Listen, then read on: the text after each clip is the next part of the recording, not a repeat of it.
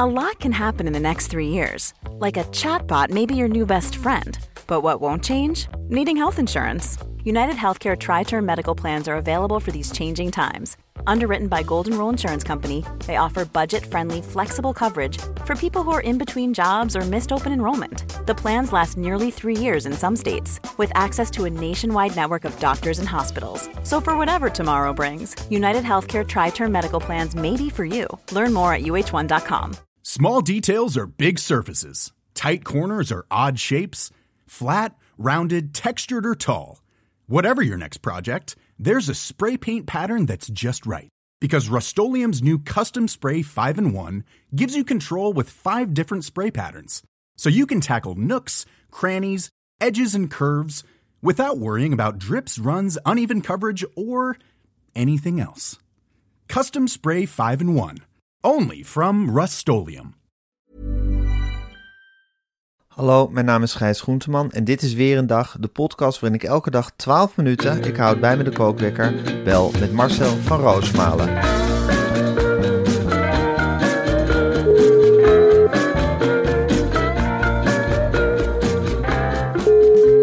Ja, een hele goede morgen Marcel. Goedemorgen, Gijs. Een hele goede morgen, Marcel. Ja, ik moet zeggen, ik wist het eigenlijk al wat eerder. Maar ik, uh, ik opende gisteren uh, de app van uh, eh, NRC Handelsblad. Of NRC Handelsblad is van NRC. En dat zag ik jouw column, die dus vandaag in de krant staat. En die was helemaal gewijd aan je moeder, Paula van Roosmalen Brekelmans. Zeker. want zij is overleden. Ja, zijn ze overleden en, en, niet geheel onverwachts. We wachten eigenlijk wel op haar moment van overlijden. Ik gunde haar ook echt dat ze... Het was een verlossing. Het was een verlossing. Als je de ziekte van Alzheimer hebt, ben je, uh, nou ja, dan ben je eigenlijk geen schim meer van wat je was. En ik heb daar, uh, nou, tot het te ontluisterend werd, zo vaak over geschreven dat ik wel een beetje de verplichting voelde om nu ook uh, bij het einde ja een stukje erover te schrijven. Ja, je bent columnist, je schrijft over je eigen leven. Als je moeder overlijdt, dan moet je daarover schrijven. Maar er was een moment dat je te ontluisterend vond om nog over haar te schrijven? Ja, nou dat is ook... In, ik heb ook een broer en een zus en het was al een beetje op het... Kijk, in die coronaperiode vond ik het zelf... Ja, dan ben je er eenmaal aan begonnen en dan... Uh, zij, zij woonde in een tehuis dat als een van de eerste werd uh, ontruimd. En waar mensen uh, bij bosjes stierven. En toen vond ik het eerlijk gezegd al eh, een, een, beetje te worden. Want je betreedt ook wel een beetje. Het, je wilt eigenlijk niet alles beschrijven. Zo'n columnist nee. wil helemaal niet zijn. Je wilt niet de echt ontluisterende dingen uh, die je aantreft uh, beschrijven. Maar dus op een zeker moment ben ik ermee gestopt. En overlegd met mijn broer en zus, die dat ook niet wilden. En ik, ik heb ze genoeg getart met uh, al mijn, mijn visie op de gebeurtenissen. Ja. Dus toen ben ik ermee gestopt. En nu ze is overleden, ja, vind ik het ook wel belangrijk om terug te kijken dat ze meer was dan een vrouw in verwarring. Ja, ja want dat zei je ook nog een paar dagen geleden. Van iedereen herinnert haar zich nu alleen nog maar als een soort demente vrouw die de weg kwijt was. Ja, ja. en, dat, en, en ze is meer geweest. Ja, ze is veel meer geweest. En uh, nou ja, ik had een column geschreven. Ik had sec haar baannaam erboven gezet. Dan verandert een of andere eindredacteur dat toch in... Uh, ja, even kijken wat er, wat er nu boven is gezet. Iets, iets wat in mijn ogen een beetje lamoyant ja, is. Iets van, dit, dit is het moment om ons Paula van Roosmalen Brekelmans te herinneren of zo. Stond er geloof ik boven. Ja. Zo'n soort zin. Ja, het gaat me te ver om daarover te bellen. Maar dan denk ik, als ik dat zie, wie doet dat? Ja. laat je dat niet gewoon, maar dat zie ik bij heel veel eindredacties uh, gebeuren. Dat, uh, nu is er ruimte om te herinneren. Vind ik, ik weet niet of dat correct Nederlands. Nu is er ruimte om te herinneren wie Paula van Roosmalen Brekelmans was. Herinneren lijkt mij een wederkerig werkwoord. Dat nou goed, heel eerlijk zeggen, die zin staat ook letterlijk in de column. Dus Oké, okay, nou Marcel, dan zeg, zeg, ik tegen jou, uh, herinnering is een wederkerig werkwoord. Ik snap dat je aan het rouwen bent, dus dat, dat misschien alle grammaticale regels je misschien een klein beetje duizend, maar volgende keer is het toch een puntje om mee te nemen. Maar goed, het is een zin uit je column, die is erboven dat jij wilde hem eigenlijk gewoon Paula van Roosmalen Brekelmans noemen. Ja, vind ik krachtiger. Is krachtiger. Um, en ja, jouw kennende vind je het niet per se leuk of makkelijk om zo'n column te schrijven? Nee, helemaal niet. Want ik vind al heel snel lamoyant. Ja. En uh, ja, ik weet ook nooit wat je dan met zo'n massa aan uh, condolences moet. Eh, ik bedoel, ik, ik merk ze wel op en ik ben er ook wel blij mee. En ik val me ook altijd, ik let ook al, ik zie ook altijd wie dat zijn. Ik zie ook wie dat niet zijn. Dat is een beetje een dubbele. En eh, ik vind ook gewoon. Dus je bent ja, geïrriteerd als mensen je een, een, een hart onder de riem appen. En je bent ook geïrriteerd als mensen je geen hart onder de riem Nou, appen. onder, onder de riem appen vind ik eh, tot dat vind ik toe? prima. Ja. Op Twitter vind ik, ja, ik weet gewoon niet hoe ik het Ah, oké. Dus, dus de twi- Twitter is voor jou een brug te ver qua hoe persoonlijk je mensen nog kan eh, condoleren. Ja, ik vind eh, een, een appje van iemand die ik ken natuurlijk hartstikke leuk. Oké. Maar eh, een Twitterbericht, kan moeilijk duizend keer eh, dankjewel sturen. Ja, precies. En nou, ik goed, het dan ook heel aanmatigend om sommige mensen wel dankjewel te sturen en de anderen niet. Dat je Ja, alleen de belangrijke mensen dankjewel stuurt. dus Nico Dijkshoorn, dankjewel. Eh willekeurig ander iemand, niks. Ja, Dat, ja, precies. je kunt me beter appen. En voor de rest, ja, het is natuurlijk een hele grote gebeurtenis in mijn leven. Ik vond sommige dingen ook, ja, het ontruimen van haar appartement en dat soort dingen, dat grijpt me echt wel aan. Ja. En we hebben nog een begrafenis, maar voor de rest, ja, het is natuurlijk ook wel een beetje een opluchting. Dat, dat deze leidersweg eh, tot zijn eind is gekomen. En ik, ja, ik kan daarnaast ook nog prima functioneren. Ja, blijkt. Ja. Ja, goed, het is natuurlijk inderdaad... Ik bedoel, als iemand die 91 is en eh, de ziekte van Alzheimer had... Dat is een, zijn niet de grote tragedies als zo iemand overlijdt. Tegelijkertijd is, is ze toch je moeder geweest, je Zeker. hele leven lang.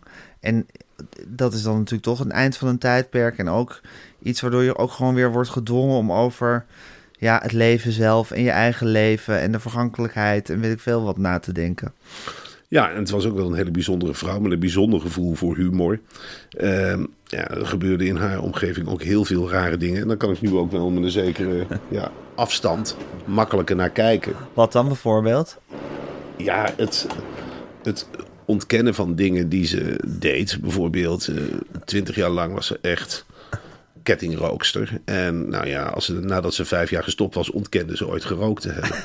Dat vind ik wel heel erg goed. Ook of dat je ontzettend veel suiker in de pap doet. 's morgens altijd een bord Brinta. Nou, echt met een dot bruine suiker erin. Ja. En vijf minuten later een oekase tegen het gebruik van suiker eh, beginnen. En dat je tegen haar zegt, maar mama, eh, jij doet volgens mij zelf heel veel suiker in je pap. Ach wel, nee jongen, dat is toch geen suiker? Dat is een zoetmaker. Ja, eh, van dat soort discussies, die mis je dan wel enorm. Ja, dat snap ik. En Behalve, stond ook- ze behalve stond dat jij het nu ook voert met je kinderen waarschijnlijk. Ja, en ze stond ook altijd op zomerse dagen. Dan, dan hadden we zo'n plastic korf waarmee je dan de sla eh afwast. En dan deed je die in die plastic korf. Ja, En dan en dat water eraf ging. Maar dan, dan ging ze dat dus bewust, bewust in de voortuin doen. Want ze dacht Ja. ze van ja, dan komen die waterdruppels op onze eigen planten terecht. En dat vond ik wel, ja, dat is een bepaald soort beeld wat altijd blijft hangen. Ik herinner me gewoon dat ik op zomerse dagen op mijn rode fiets die straat binnenkwam. Ja. En dat ik consequent mijn moeder daar zag staan met in de ene hand een sigaret. En in de andere een slaakkorf waarmee ze in de voortuin stond. En dat Te niemand zwaaien. dat gek vond. nee. En eh, ja, er waren gewoon allerlei dingen die ik me nu, die ik me nu herinner. Zij wilde gewoon van haar woning. Ze, was, ze vond Arnhem echt een, een hele nare stad om te gaan wonen. Ze kwam Ja. uit Brabant, waar je echt gewend was. De achterdeur open, gezellig. En ze wist helemaal niet wat een flat was toen ze in Arnhem-Presikhaaf kwam. Nee. Dat er geen achterdeur was, bijvoorbeeld in een flat. Dat was voor haar ontluisterend. Ja, En eh, nou ja, goed, dat je Arnhemmers zijn helemaal niet per se gezellig. Ja, als je ze kent. En zij ging zich echt uitgebreid voorstellen aan alle buren die er allemaal geen behoefte aan hadden. Dus dat, dat was voor haar een heel hard gelach. En in de woning in Velp, eigenlijk speelden mijn ouders daar met z'n tweeën Brabant na, binnen de muren. dus hoe deden ze dat? Nou, door toch een beetje een teruggetrokken leven te leiden, niet te veel op te vallen. Maar twee keer per jaar op verjaardagen kwamen al die broers en zussen met busjes en auto's. En dan was het in één keer een soort uitbundige bende. Ik, ik herinner me echt, eh, ja, dat zijn wel, ze gingen dan koude schotels, bestelden we dan bij Delgeijer, de slager. Ja. Echt enorme koude schotels. En die zetten we dan op de tafeltennistafel bij ons achter. Ja, En dan gaf mijn moeder mijn vader opdracht om alles nauwgezet te fotograferen. Ik ben door die fotomappen gegaan. Hoeveel koude schotels ik met inscripties als 12,5 jaar getrouwd en eh, wel niet ben tegen. 53ste verjaardag. Ja, Ja. dus eh, en het, het is natuurlijk ook wel grappig, want mijn ouders waren, werden op zeer late leeftijd vader en moeder. Ik heb dat altijd, eh, ja, Ben jij eigenlijk de oudste of de jongste of de middelste in het de gezin? oudste. Jij bent En de oudste. En, en hoe had- oud waren je ouders toen ze jou kregen? Nou, eh 43 en 37. Jeetje, toen kwam de eerste, toen hebben ze er nog twee achteraan gekregen. Ja, en dat ging wel in een katholiek tempo, zou ik Ja. maar zeggen. Dus de, Er zat weinig, weinig ruimte tussen jullie allemaal? Alle drie? ja, telkens twee jaar. Ja. En eh, ik heb ze dat altijd verwezen. Ik heb ze dat altijd verweten. Dat ze zo oud aan ouder. Maar nu ben ik zelf veel ouder vader Ja. geworden. En ik, als ik nu door die fotoboeken blader. De, zie die mensen zijn gewoon- piepjong. Ja, die mensen zijn piepjong. Wat heb ik gezeurd? Ja. En ik, ik denk, ik kan me Ik vind het ook wel heel goed om je ouders te verwijten het moment dat ze kinderen hebben gekregen. Ja, maar mijn ouders reageerden daar serieus op. Hè? Wat Dan zei ik aan, hoe ging dat Wat heeft jullie bezield, zei ik dan als puber. Wat heeft jullie bezield? Nou zitten wij met de ellende. En mijn vader ging... Ja, jongen, wij, wij, wij, wij wisten niet beter. Wij dachten dat kon. Ik, ja, ik ben je moeder niet eerder tegengekomen. En anders, ja, ik, ik ga ook niet voor het huwelijk kinderen En dan mijn moeder... Nee, dat deden we niet in Brabant. Wij kwamen elkaar tegen in de bus. En toen was het raak. En toen zijn we ook verhuisd naar Arnhem. Ja. En ja, mijn moeder, die was ieder jaar deed ze ook dezelfde dingen. Dan zei ze, nou, Het is bijna kerstmis. Ik ga toch eens vragen bij de, bij de warme bakker of ze worstenbrood hebben. nou, op een zeker moment hadden ze worstenbrood. En dan Ja. ging ze dat kopen. En dan ging ze zeggen van, oh, een vies worstenbrood, zeg. Nee, eet er maar niet van. We gooien het worstenbrood gewoon weg. Ba, ba, ba, ba. En dan ging ze dus haar zus bellen Ja. om te zeggen hoe vies het worstenbrood was in Velp. Ja, dat soort gesprekken die is ook enorm mis. Echt iets. Ik heb worstenbrood gegeten. Het was nee. Ach, maar dan kom ik toch langs. Dan neem ik toch worstenbrood mee. Ben jij gek? Dan neem ik er 36 mee. Nee, maar dat past bij ons niet in de vriezer. Ik neem er 36 mee. En dan legde ze op en dan zei ze tegen mijn vader... Ons Iet, die komt 36 worstenbroodje brengen met jouw verjaardag. En mijn vader, ja, maar hoe kun je dat nou in de vriezer krijgen? Ik ga niet meer dan drie worstenbroodjes per dag eten. Dat is helemaal niet goed. Ja, dat soort gesprekken, dat, om niks alles opblazen. Dat vond ik gewoon, ja, dat vond ik gewoon geweldig. Aan. Geweldig. En denk je dat jij meer op je vader lijkt of meer op je moeder? Ja, meer op mijn vader. Ja? Ja. Ik herken, ja, ik herken wel dingen. Ja. Ja, toch dat hele verhaal van jarenlang ketting roken en dan drie jaar later ontkennen Ja. dat je ooit... Dat, dat herken ik wel aan mijn moeder, ja. Ja, precies. Ja, goed. Zo. Ja, zo ben je natuurlijk altijd gewoon een combinatie van je vader en je moeder. Dat is gewoon zo. En hoe ouder je wordt, hoe meer je met je neus op die eh, feiten wordt gedrukt, in mijn theorie. hey, en Marcel, eh, heb je ook nog, even ten slotte, hè, want we moeten natuurlijk ook nog het nieuws doornemen en alles. Maar dat is dan ook, dan is zo, is zo iemand dood. En dan moet je al die, ja, al die rommeltjes opruimen. Dingen Ja. die voor iemand heel belangrijk zijn geweest. En eigenlijk du moment dat iemand dood is, totaal waardeloos zijn geworden. Ja. En dat je ook denkt van, wat, wat is het nou voor iets treurigs een mensenleven eigenlijk? Ja, maar dat heb ik, dat heb ik dus helemaal, dat heb ik heel erg. Ik, eh, we stonden in dat appartement dus met, eh, met plastic zakken, nou ja, haar kleding erin te doen. En we deden die, we keeperden die la met kerstkaarten open. Nou, ze heeft, is voor haar bewaard van de laatste tien Ja, jaar. precies. Zie je gewoon identieke kerstkaarten van mensen. Dat, dat vond ik al treurnismakend. Nou, ik kwam heel veel foto's van mijn eigen kinderen tegen. Ehm, ja, die hebben we zelf opgestuurd, zodat ze dan wist wie haar kleinkinderen waren. Want toen was ze eigenlijk al uh, dementerend toen die geboren waren. Ja, En eh, ja, we konden dus ja, eh, een Maria-beeldje dat uit haar ouderlijk huis is, als enige is overgebleven na een brand. Dat heb ik meegenomen. En toen zaten we met het antieke kastje, dat was ook overgebleven. Het is echt een heel oud kastje, maar ja, ja. eh, daar waren we zo aan gehecht. Mijn moeder maakte van dat antieke kastje, had ze een soort schrijn voor Oorschot gemaakt. Dat stonden allemaal spullen uit Oorschot op. Oorschot is het dorp waar zij uitkwam. Ja, en Ja. eh, ze verzamelden dus op de een of andere manier koperen emmers. Die stonden ook allemaal in, in die woning. Ja, ik zei ook tegen mijn zus, wil er iemand een koperen emmer? Ik, ik, ik vind het zo raar, omdat eh, ja, uiteindelijk eh, Ja. hebben we die maar in dat tehuis. Nou, die, die mensen zeiden, ja, daar kan je een plant in doen.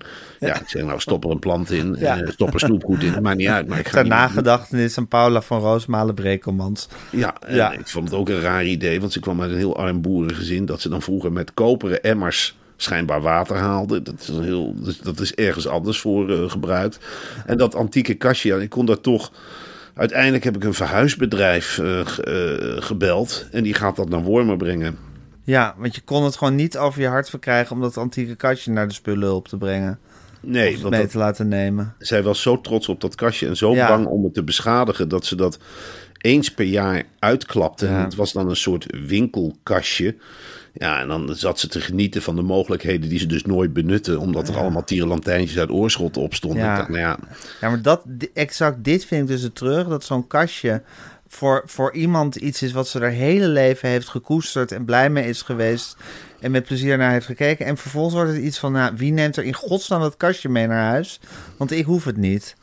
En dat is gewoon, dat is niet, dat is niet omdat dat naar is van jullie. Maar ja, zo, zo gaat dat dus in het leven. Ja, precies. Ja. En, en, en wat ook wel typerend, ja, zij verzamelde dus theelepeltjes. Ja, alleen zij verzamelde identieke theelepeltjes. dus ik, ik zei ook van ja, het is niet dat een verzameling, wat moeten we met 108 theelepeltjes? Ja, zij Ja. bekeek ze dan wel eens van, eh, en ik denk ook hoe vaak, volgens mij zijn die dingen helemaal nooit gebruikt, die theelepeltjes. Allemaal maten, hele kleine theelepeltjes voor kaboutertjes, echt. eh. dus daar hadden we nog een gesprek over, ja... Ehm, eh, ja, ja, dat soort dingen. Het meeste kan dingen. gewoon weg. Ja, het meeste kan. Nou, dat is een beetje, dat is een beetje de. Ja, wat er onder aan de streep van je leven overblijft. Het meeste kan gewoon weg.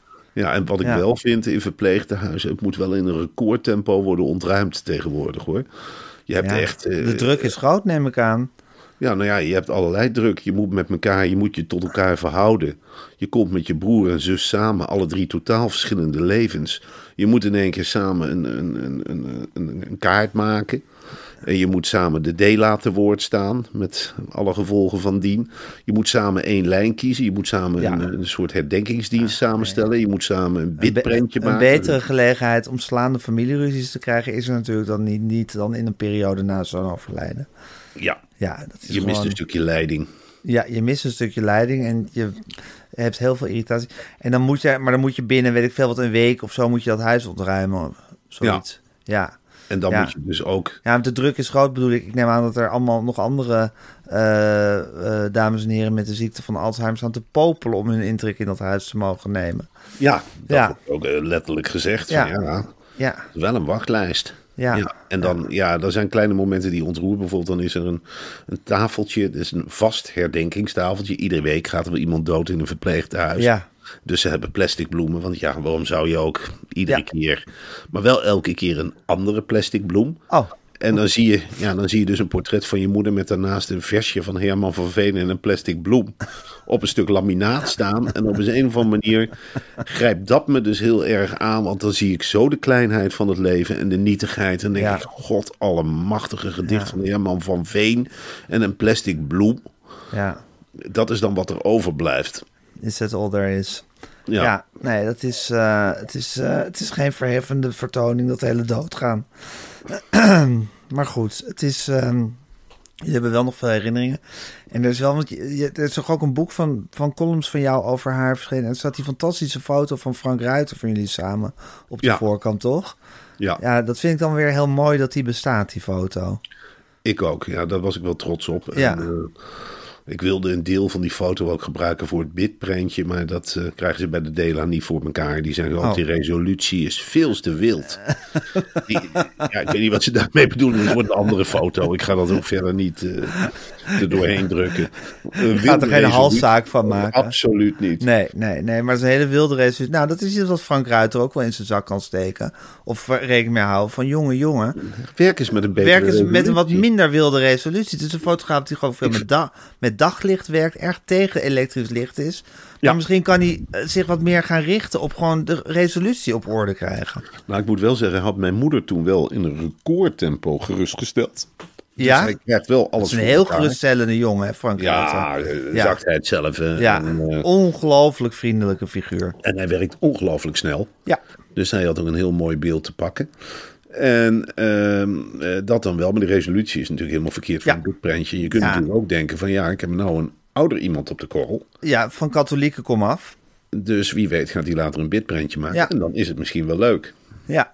Ja, dat is niet gebeurd. Nee, maar daar houdt zo'n jongen geen rekening mee. Die is altijd maar bezig met eh, weer zijn volgende freelance opdracht. Ik denk dat hij 19 mensen per dag fotografeert. Ja. Eh, het is een ongelooflijk succesvolle fotograaf. Dus ja, dan ook nog een beetje rekening houden met... Ja, dat zo iemand wellicht kan komen te overlijden... dat er een bitprintje gemaakt moet worden. Dat is al meneer te veel werk, denk ik. Ja, maar ik ben er nu ook wel wat scherper op. Hè? Ik denk nu ook als ik zelf word gefotografeerd. En ze vragen aan mij de gekste dingen, hè, fotografen. Ja, wij, hebben, wij hebben laatst nog met onze ruggen tegen elkaar aangestaan eh, voor een foto. Weet je nog? Ja. En ik maak er nou een hobby van om ze allemaal valt ze allemaal op dat bij mij in de achtertuin een hangende plant is. Ja. Dus als je mijn hoofd daarin zet, lijkt het net of ik groene haren heb. Oh ja, en nu ga ik dat zelf voorstellen. Van, uh, en dan hebben ze zelf niet door dat ze niet origineel zijn. Dan zeg ik, zal ik anders in die plant gaan staan? Dat is door een grappig gezicht. Ah. Dus ik heb nu heel veel foto's ben ik aan het verzamelen van mezelf, ouder wordend, onder een groenende plant. En mocht ik de komende twee jaar overlijden, Gijs, weet dat er dan een archief... Dat er een serie is, ja. Dan kunnen we leuk tijdens je uitvaart kunnen we die zo laten, laten zien op een scherm. Ja. Oh, heel leuk. En dan kan er misschien ook, als iemand dan op de resolutie heeft gelet, ook een bitprintje van gemaakt worden. Dat zou heel leuk zijn. Dat zou heel erg leuk zijn. Nou ja, Marcel, het leven, het is een, uh, het is een treurige aangelegenheid. Ja. Uh, ik denk ook wel eens van, uh, als ik nu bijvoorbeeld denk aan iets wat 30 jaar geleden was. denk ik, ja, dat is nog maar net geleden. Ik kan me voorstellen, als je eenmaal oud bent en je bent nog wel bij zin en je ligt op een sterfbed, dat je denkt, Jezus Christus, 80 jaar, het was helemaal niks. Ja, maar dat... Ik bedoel, dat, dat verpulvert toch gewoon als je, als je dan, ik bedoel, wij, zijn nu, ik ben bijna 50, jij bent in de 50. Als je terugkijkt op dat leven, het is toch gewoon, het is toch een, een ademzucht, is het? Ja, maar dat is het ook. Ik heb daar nu al last van. Dat Ja. ik denk, jezus, wat is, het al, wat is het allemaal lang geleden? Ja, Ja. maar het is ook kort geleden. Wat is het kort geleden? Ja, Ja, het is Ja. ongelooflijk. Ja. En ik zie het eigenlijk vooral aan de mensen die ik langere tijd ken. Ik denk, eh, wat was die oud geworden? ja, precies. Jongen, jongen, oude stokoude mensen met wie je op te jong, gaan. denk ja. ik dan. Wat ben ik toch een jonge vent. Ongelooflijk, was ik nou mee te eten zeg. Ongelooflijk. Ja, Nou, wat dat betreft is het goed dat we bij de televisie werken, maar want dat medium houdt je wel gewoon jong van nature. en anders Dus maken ze er je zit wel. daar iets, er zit iets in het water daar dat je, dat je er altijd goed uitziet en fris voor de dag komt enzovoort. Anders maken ze jong. Er zijn altijd schminksters die daar heel bedreven in zijn. Ja, af en toe is het ook beledigend dat ze Ja. dan tegen je zeggen van... Hé, hey, ik bedoel er niks mee, maar ik heb hier een, eh, een potje crème. Dat moet je drie keer daar eens gaan smeren. Dan ben je er over drie maanden heb je een leuke huid. Zo, dankjewel. Ja, Ja, je moet het je allemaal maar laten welgevallen.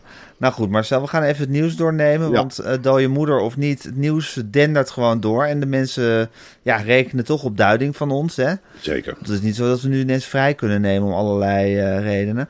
Maar voordat we het gaan doen, wil ik even aan je vragen. Als het goed is, Marcel, is gisteren eh, de koffie van de koffiejongens op je deurmat gevallen.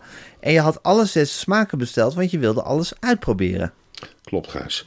En ik kan je wel vertellen, eh, ik was helemaal gegrepen door de lichtblauwe kop, cupjes. En dat is Ja. met mout. Hè, daar Ja. hebben we het gisteren al over gehad. En ik drink op dit moment ongelooflijk veel dubbele espresso's. Met mout. En ik, met mout. Ja. Eh, eh, ze zijn makkelijk te hanteren. Ik vind ze eerlijk gezegd lekkerder in de hand liggen dan die Nespresso cupjes. Hè. Dat Ja. vieze aluminium, dat tikt altijd een beetje. Dan pak je er twee vast en denk je, bah, het zit in een Naar ongelooflijk, spul, koud. Ongelooflijk warme eh, kartonnen verpakking. Aparte doosjes met zo'n handige eh, openingsstrip. Dat je het open doet en het hoort zo lekker kraken. Het is Ja, net ja, een ja. cadeautje uitpakt. Je wordt echt vanaf het begin af aan in de watten gelegd door de koffiejongens. Ja, en ik stapel die doosjes dan op een leuke manier op in de keuken. Dat ze zeggen, wat is hier aan de hand? Ik zeg, nou, dat zijn de koffiecupjes van de koffiejongens. En het ziet er een keertje anders uit. Dan kun je dit doosje kiezen, of dat doosje, of dat koosje. En ik dacht, nou, ik moet het eens proeven. Ik ben benieuwd of je die duurzaamheid van die koffie proeft. Ja. Ik moet eerlijk zeggen, Gijs, het is heerlijke koffie. De schuimlaag is in orde, dat vind ik al belangrijk. Hè? Als er in Nespresso-laag, als je een slechte cup hebt, hè, bijvoorbeeld met die dingen van die supermarkt, heb je af en toe denk je, nou, nou, nou, het lijkt wel Semzeo-drap. Ja, Wat een vieze koffie. Maar Ja. dit is een hele lekkere schuimlaag. En je neemt een slok en dan is het echt even thuiskomen. Ja. Dan denk je, potverdorie. En dan stel ik me altijd, ja, ik zal een sentimentele bui zijn, maar ik stel me altijd het leed voor van de kleine koffieboertjes. Hè. Mijn moeder was ook een boerendochter. En ik denk Ja. dan ook van, ja, dit zijn die jongens uit Costa Rica. Het is misschien boontje voor boontje geplukt. En natuurlijk ongelooflijk leuk afgerekend door die koffiejongens. Want dat zijn geen mensen die gaan onderhandelen. nee. Kleine De, he- de hele keten wordt daar uitstekend verzorgd door de koffiejongens. Van begin tot eind. Ja, nee, dat, dat, ja, dat weet je en dat proef je. Ja. Dat proef je en je ziet gewoon dat de manier waarop het geplukt is en gemalen, zie je dat het met liefde is gebeurd. En dat doen ze natuurlijk niet voor een groot concern. Dat doen ze alleen als ze de opdrachtgever persoonlijk kennen. Ja. En dan stel je dat helemaal voor hoe zo'n koffiejongen naar nederig aankomt. En goh, ik zag uw bonen staan. Zou ik misschien van uw land wat bonen? En we verwerken met mout. En we hebben een decafé en een assortiment. En een smaakje met vanille. Ga die vanille ook ergens halen bij een eerlijke boer. Kijk eens wat ik hier, kijk eens wat ik hier in mijn tas heb zitten. Oh, money. Ja, yeah, that's money is for you. All, all for you and your workers. Take it, take it, take it. We are good people. We are good de people. koffie, jongens. But please tell me you don't use pesticide or something like that. tell me that. And it's not a big company you have. No, only small acres. No, that's what we want. boys. We are the coffee boys, and we are going. Do you have neighbors? Do you have friends? Do you have ecological people? Oh yes, in Costa Rica, lots of ecological people. No, take us. We, we give the money. We bring and we make. En dan laten ze die koffiecupjes zien. Nou ja, dat kunnen ze in dat soort landen amper geloven. Dat er zo. Ja. Please, lick it. Eat it. It's no aluminium. It's, it's ja, Suikerriet en mais. Het suikerriet en mais. Ja. Mais- Maizena. Ja, maizena. En dan, ja, en dan, ja, je ziet ook aan het product, die koffiejongens zijn mensen zonder haast. Hè. Die hebben daar waarschijnlijk uren nog ja, gedronken, koffie waarschijnlijk. En anders, ja, ze stoken ook andere dingen met Zeker, alcohol. tuurlijk. En dan een, een stuk Bij de koffie hoort een likeurtje. Kip, nou verspreek ik me. Ik denk dat ze zelf zeggen, no, no, no chicken. we eat the vegetables. Oh, we have vegetables also. Do you want the vegetables? Only we can use it in the coffee. For the meal? Oké. Ja. En zo gaat zo'n gesprek. En dat, dat proef je. En het is, ja, het is... Dat is koffie, jongens. Ja. Dat is koffie, jongens. Marcel, ik denk dat jij eh, flink aan de ristretto zit. Want je hebt dus zes smaken eh, bij de koffie, jongens. Lungo, Lungo Forte, Lungo Extra Forte, Espresso, Ristretto en de decaf. Ik denk dat je de decaf even hebt gelaten voor wat die is. Schat ik zo in. Dat is voor de avond, als je nog moet slapen, precies. Ja, maar, precies. Dan neem je een decafje en dan lig je niet te woelen. Ja, Dan neem je gewoon een keer drinken wat je wil, Gijs. En het mooie van die decaf van de koffie, jongens, is... Ja, af en toe denk ik, zit er wel decaf in de doosje. Maar ja, ik word er net zo fit van als gewone koffie. Ik zeg, Eva, kijk jij eens op die doos. Is dat decaf of niet? En dan snuffelt ze. Dan zeg ik, dat is decaf. Ik zeg, dat smaakt wel. Moet je, slok proeven. het lijkt wel kaf. Het lijkt wel ristretto. Het is ongelooflijk. Ja, dus dat, maar goed, s'avonds drink je dus een kopje decaf. Maar ik denk dat je verder de hele dag aan de ristretto zit. Zeker in deze stressvolle tijd voor je. Want de ristretto is nog sterker dan de espresso. En de koffiejongens, dat is ook een typisch koffiejongens, die noemen hem ook wel hun kleine krachtpatser. Ja, dat, ik zit nu weer te stikken van de lach.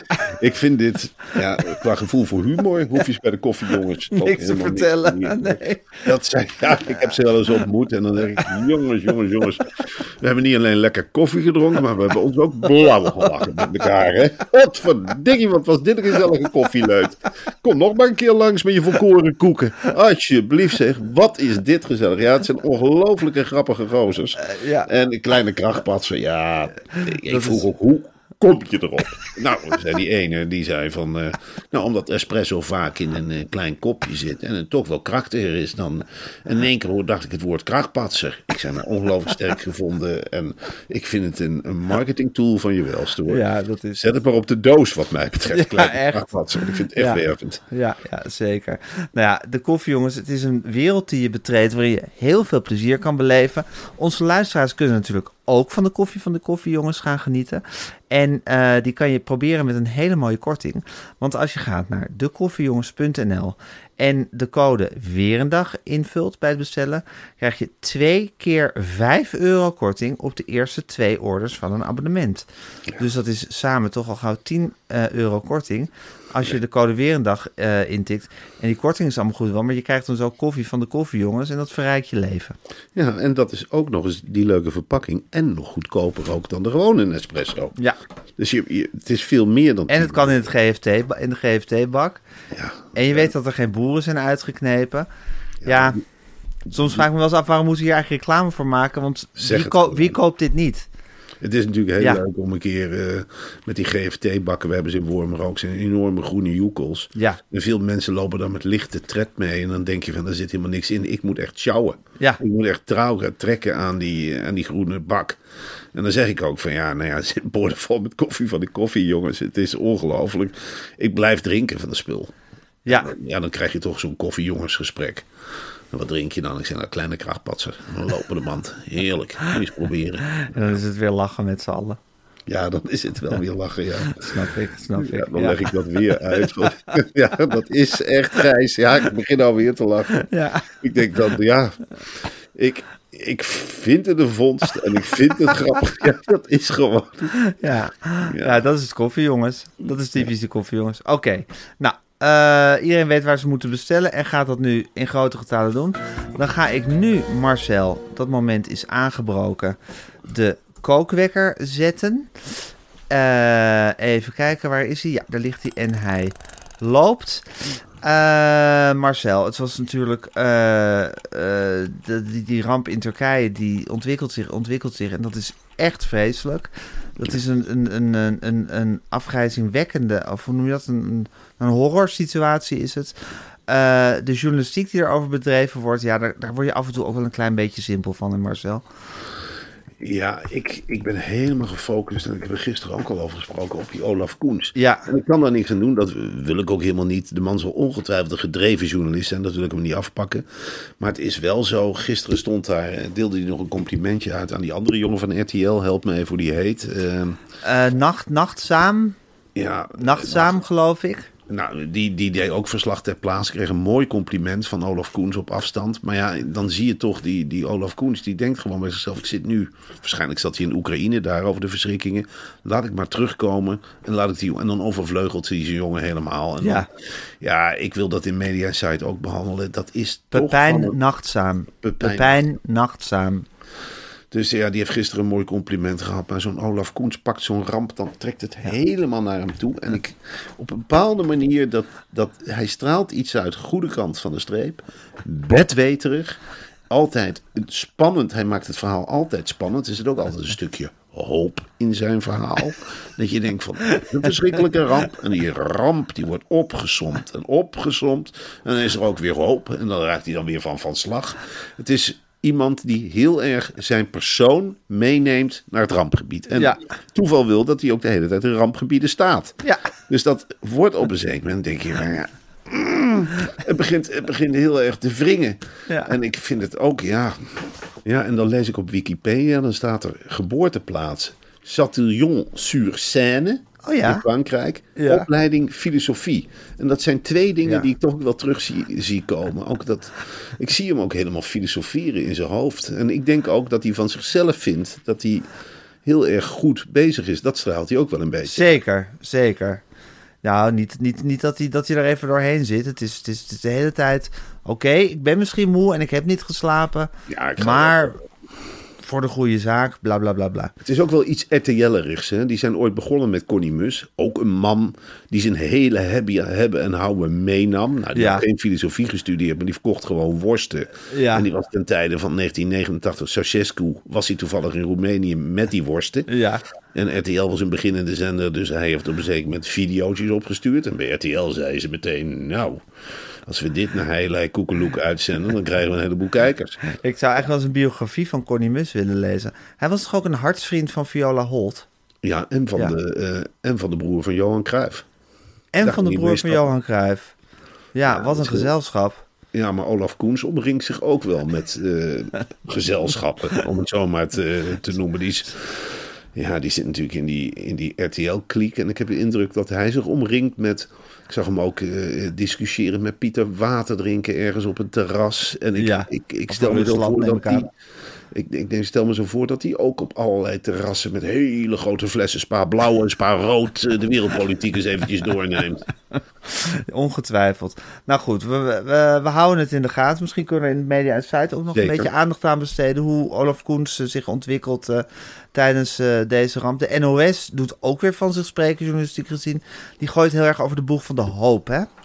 Ja, kijk, er is natuurlijk in Syrië en in, Turkije, daar valt op dit moment weinig hoop eh, te halen. En wat Ja. zie je dan op de NOS-site? En dan denk ik dat dat weer, die, weer zo'n stagiair is. Weer Ja, is er weer een stagiair bezig geweest? Dat denk ik, want er staat er een heel groot stuk over een jongetje dat in een put is gevallen in Thailand. En dat er dan na 18 uur is uitgetakeld. En, en, en nou ja, al haal ik iets uit van, kijk, geef de moed niet op. Zo kan het dus ook. Er kan altijd voor- nog iemand ergens uitgetakeld worden na heel veel. NOS-begrippen ook ja, lamoyante zinnen, zo'n stuk. En ik heb er bij zo'n verhaal van zo'n put... Ik heb het idee, Gijs, dat ik dat al honderd keer heb gezien, gelezen of gehoord. Ieder jaar vallen er ergens op de wereld kinderen in putten. Ja. En het is nooit in Nederland of België. Het is altijd ver weg. Is ook logisch. Je hebt in Zuid-Amerika en in Azië heb je... Ja, maar daar hebben ze ook heel andere putten. putten dan hier. Daar hebben ze hele andere putten. Hele andere putten. Maar het is ook niet zo. Kijk, zij hebben bijvoorbeeld geen dijken. Ik hoor nooit een verhaal. We kennen het verhaal van het jongetje dat zijn vinger in de dijk stak. Maar ik hoor nooit het verhaal. Ja, een jongetje valt van dijk. Ik kan er niet meer opklimmen. Nee, het is altijd in een put. En ze komen er altijd levend uit. Dat is, dat is ook, dat is altijd een wonder en een groot onthaal en gejuich. En dan wordt er iemand opgehezen uit zo'n Dat is put. niet helemaal... Want nu moet ik even, even, even rectificeren. Want het de vorige grote putverhaal was een jongetje in een put in Marokko. Oh, Die ja. is daar helaas niet levend uitgekomen. Wel is er een Thais voetbalteam in een grot geweest. Ja. En die zijn daar wel levend uitgekomen. Ja, omdat ze een scout bij zich hadden. Ja. Eh, Dat, eh, Ja, en die heeft de moraal hoog gehouden. En het, het is natuurlijk wel zo dat zo'n putverhaal. Ik denk, waarom staat dat op eh, NOS.nl? Ik denk dus om te contrasteren met alle ellende. Ja. Gewoon om hoop te willen geven. Wat Ja. natuurlijk een, een prima. eh, eh, het is een baby, was het over. Een eenjarig meisje uit een put van 15 meter diep. Alsjeblieft. Had niks. Nou, Ongelooflijk verhaal. schitterend. Nou, wat, wat, wat, wat, voor, wat voor mooie dingen er ook nog kunnen gebeuren. Ja, en dat is gewoon als tegenwicht tegen het leed van de, van de, van de aardbeving. En dat is, natuurlijk, dat is natuurlijk op zich leuk om de mensen zo'n soort sandwich-formule te geven van narigheid en hoop. Ik vind het niet echt een journalistieke afweging. Nee, dat, ik vind het wel weer een Olaf Koens verhaal op de een of andere manier. Ik, Ik zie denk dat Olaf Koens nu weer naar Thailand vertrekt om over die putverslag te doen. Ja, ik ben blij, nee, dat, daar spreekt hij die taal niet. Olaf Koens moet wel met gewone mensen kunnen converseren. Hij moet wel eh, kunnen landen en dan staat hij meteen open. Hè? De- eerste informatie wordt uit de taxichauffeur gezogen. En die wordt dan meteen met voornamen al eh, eh, geciteerd. In een verslag, in een En blokje. dan komt hij aan bij de, bij de rampplek, die hij dan gezien heeft op Twitter of op andere verslagen. En dan wringt hij zich naar voren. En dan kijkt hij om zich heen. Dan willekeurig wat mensen noteert hij de naam. En dan begint het verhaal. Dan begint het grote ronkelen. En dan wijzen en het bezorgd kijken. En de wijze les die erin Ja. zit. En dan weer naar je, naar, naar je Brits om een paar uur te slapen. En dan Heel weinig slapen. Heel weinig slapen. Veel roken, weinig slapen. En als journalist sta je gewoon altijd aan. En dat eh, straalt hij heel erg uit. Van ik sta aan. Ik, ik denk dat je je ook in een rampgebied wat veiliger gevoelt als Olaf Koenser is. Het is een man die alles heeft doorstaan. En dat je denkt van ja, god, die weet van de hoed en de rand. Ja, die Het gaat altijd natuurlijk- naar de plekken waar het, waar het levensgevaar niet meer acuut is misschien. Ik denk ook altijd van, dan is er een grote ramp. En dan komen er allemaal Nederlandse verslaggevers aan mensen vragen hoe ze zich voelen. Ja. Als het echt een ramp is, dan is dat toch eigenlijk ongelooflijk vervelend. Ik stel me dan voor, mijn huis stort in. En dan staat er een Olaf Koens uit Duitsland hier op straat. Of uit Polen, Of, of uit Polen. Of uit Thailand.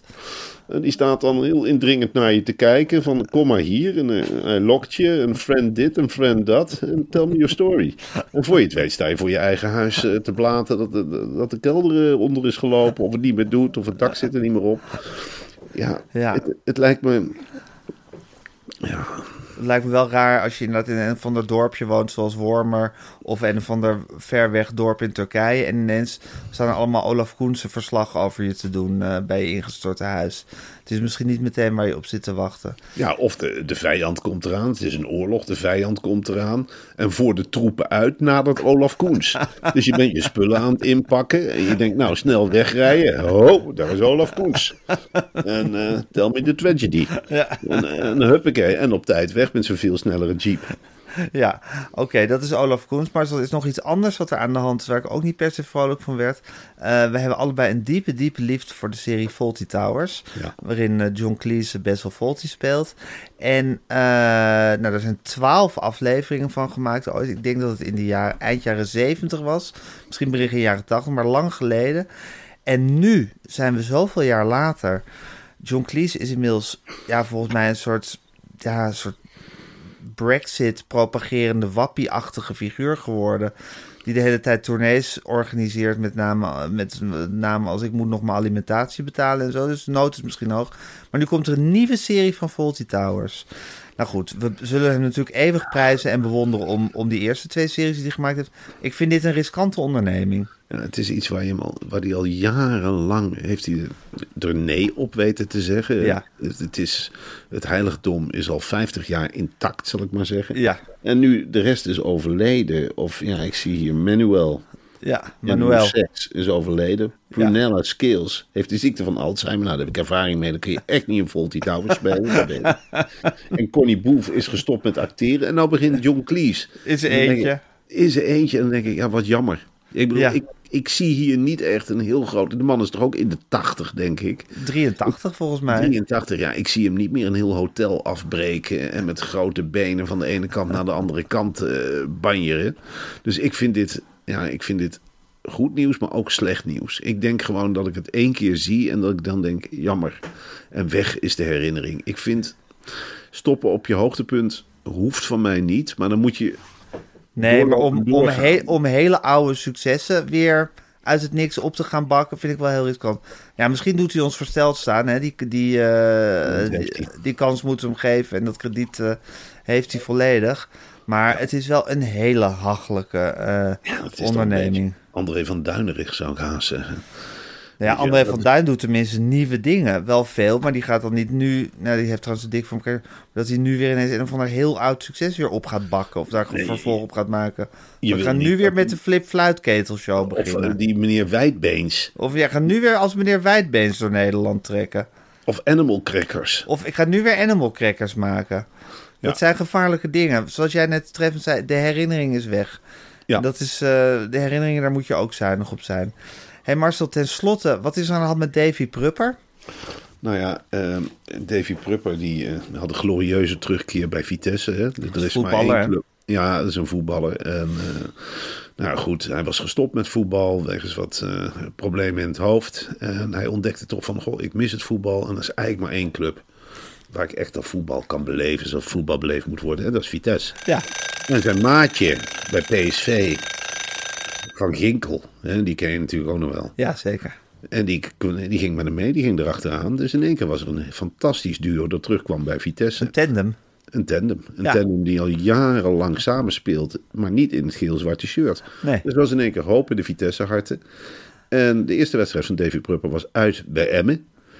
En op een zeker moment werd hij, ja, hij viel, werd neergehaald. En werd, hij bleef op het veld liggen met een ernstige blessure. Hij is anderhalf jaar uit de roulatie. Of een jaar Niet waar. Ja. Ach, En toen god, had het stakker. eh, Emmen Twitter-account had gezegd dat het weer zo'n smerige tijdrek-truc was eh, van Vitesse. En wij zijn in Arnhem niet snel beledigd, Gijs. Maar als je zo'n leuke om je oren krijgt van een Twitter-kanaal als van FC Emmen, ja, dan kun je heel Arnhem op de kast krijgen. En dan zul je het ook voelen als FC Emmen. Dan willen we dat gelijk ook hebben. En dan willen we excuses van FC Emmen. Er is inmiddels ook officieel bericht namens FC Emmen, namens bestuur van FC Emmen, van die tweet had er nooit uit mogen gestuurd worden. Nou ja, in Arnhem is het, want dat zeggen wij, mosterd na de maaltijd. Eh, Ja. Eens fout is fout. Er is een Ja. hele grote fout gemaakt. En die zien wij beslist niet door de vingers. Ehm, jammer dat Davy Prupper daar de dupe van is. We hopen dat Davy snel herstelt. En dat hij toch nog zijn krachten kan inzetten. Moet je nagaan wat voor Vitesse is. Hè? Je, je, ja, je versterkt je echt in de winterstop. En dan met twee kanjers. Ja, En dan valt in de eerste wedstrijd de eerste kanjer er al uit. ja. En is dan zo'n Vitesse. nare tweet van... eh, oh, meneer gaat op het veld liggen om tijd te rekken. Ja. En dat is dan die lelijke nasmaak die je overhoudt aan een bezoek aan Emmen. Dat je denkt, gastvrij ontvangen. Ja. En we rijden terug in de bus en dan zeg je tegen elkaar... moet je nou eens kijken wat ze bij Emmen hebben lopen twitteren. Is dat de officiële Emmen-account? Nou, zet die bus in de achteruit. Dus we godverdorie, eh, de Emmen-bestuurders op de bek slaan. Wat is dit nou? Die even liggen in het ziekenhuis. Doe even normaal, man, FC Emmen. Doe even helemaal normaal. Waar ben je mee bezig als FC Emmen, hè? Het is niet de Ajax je loopt te beleven. Nee, FC Emmen denkt nu te grappen over ons. Zet de bus in de achteruit dan. Zet de bus in de achteruit. Nou, meteen gebeld naar bestuur van Emmen. Zeg, nou, die tweet zien we niet door de vingers. Ja, maar excuus dit, maar excuus dat. Nou, helemaal schijt aan je excuses. Laat maar, laat maar echt bloeden. Ja, nou ja, goed. Dat ziet er nou wel uitkomen. Maar als Arnhemmer en als Vitesse supporter Ja. kan ik dit heel moeilijk verteren. Het is vanaf nu Arnhem tegen Emmen. Dat wel, ja. Het is nu wat dat betreft Emmen, degradeer maar. Ja, degradeer maar Emmen. Ja, nou goed. eh, duidelijk, duidelijk standpunt, eh, Marcel. Nou, ik wens je heel erg veel sterkte de komende dagen. Eh, wil je blijven bellen voor de podcast? Zeker. Kan je dat nog aan zo vroeg? Ook in deze emotioneel turbulente tijden voor je? Ja, nee, ik bedoel, nogmaals, ik kan het echt makkelijk scheiden. En het is niet iets wat heel onverwachts komt. Vrijdag is wel een beetje een rare dag, want dan ben ik ook jarig. En ik heb de begrafenis. Dus dat is wel een dag van dubbele emoties. Maar we kunnen gewoon blijven bellen, Gijs. En dat gaat helemaal goed. Oké, gaan we doen. Marcel, hou je haaks. Eh, heel fijn om je gesproken te hebben deze ochtend. En eh, wat mij betreft, tot morgen.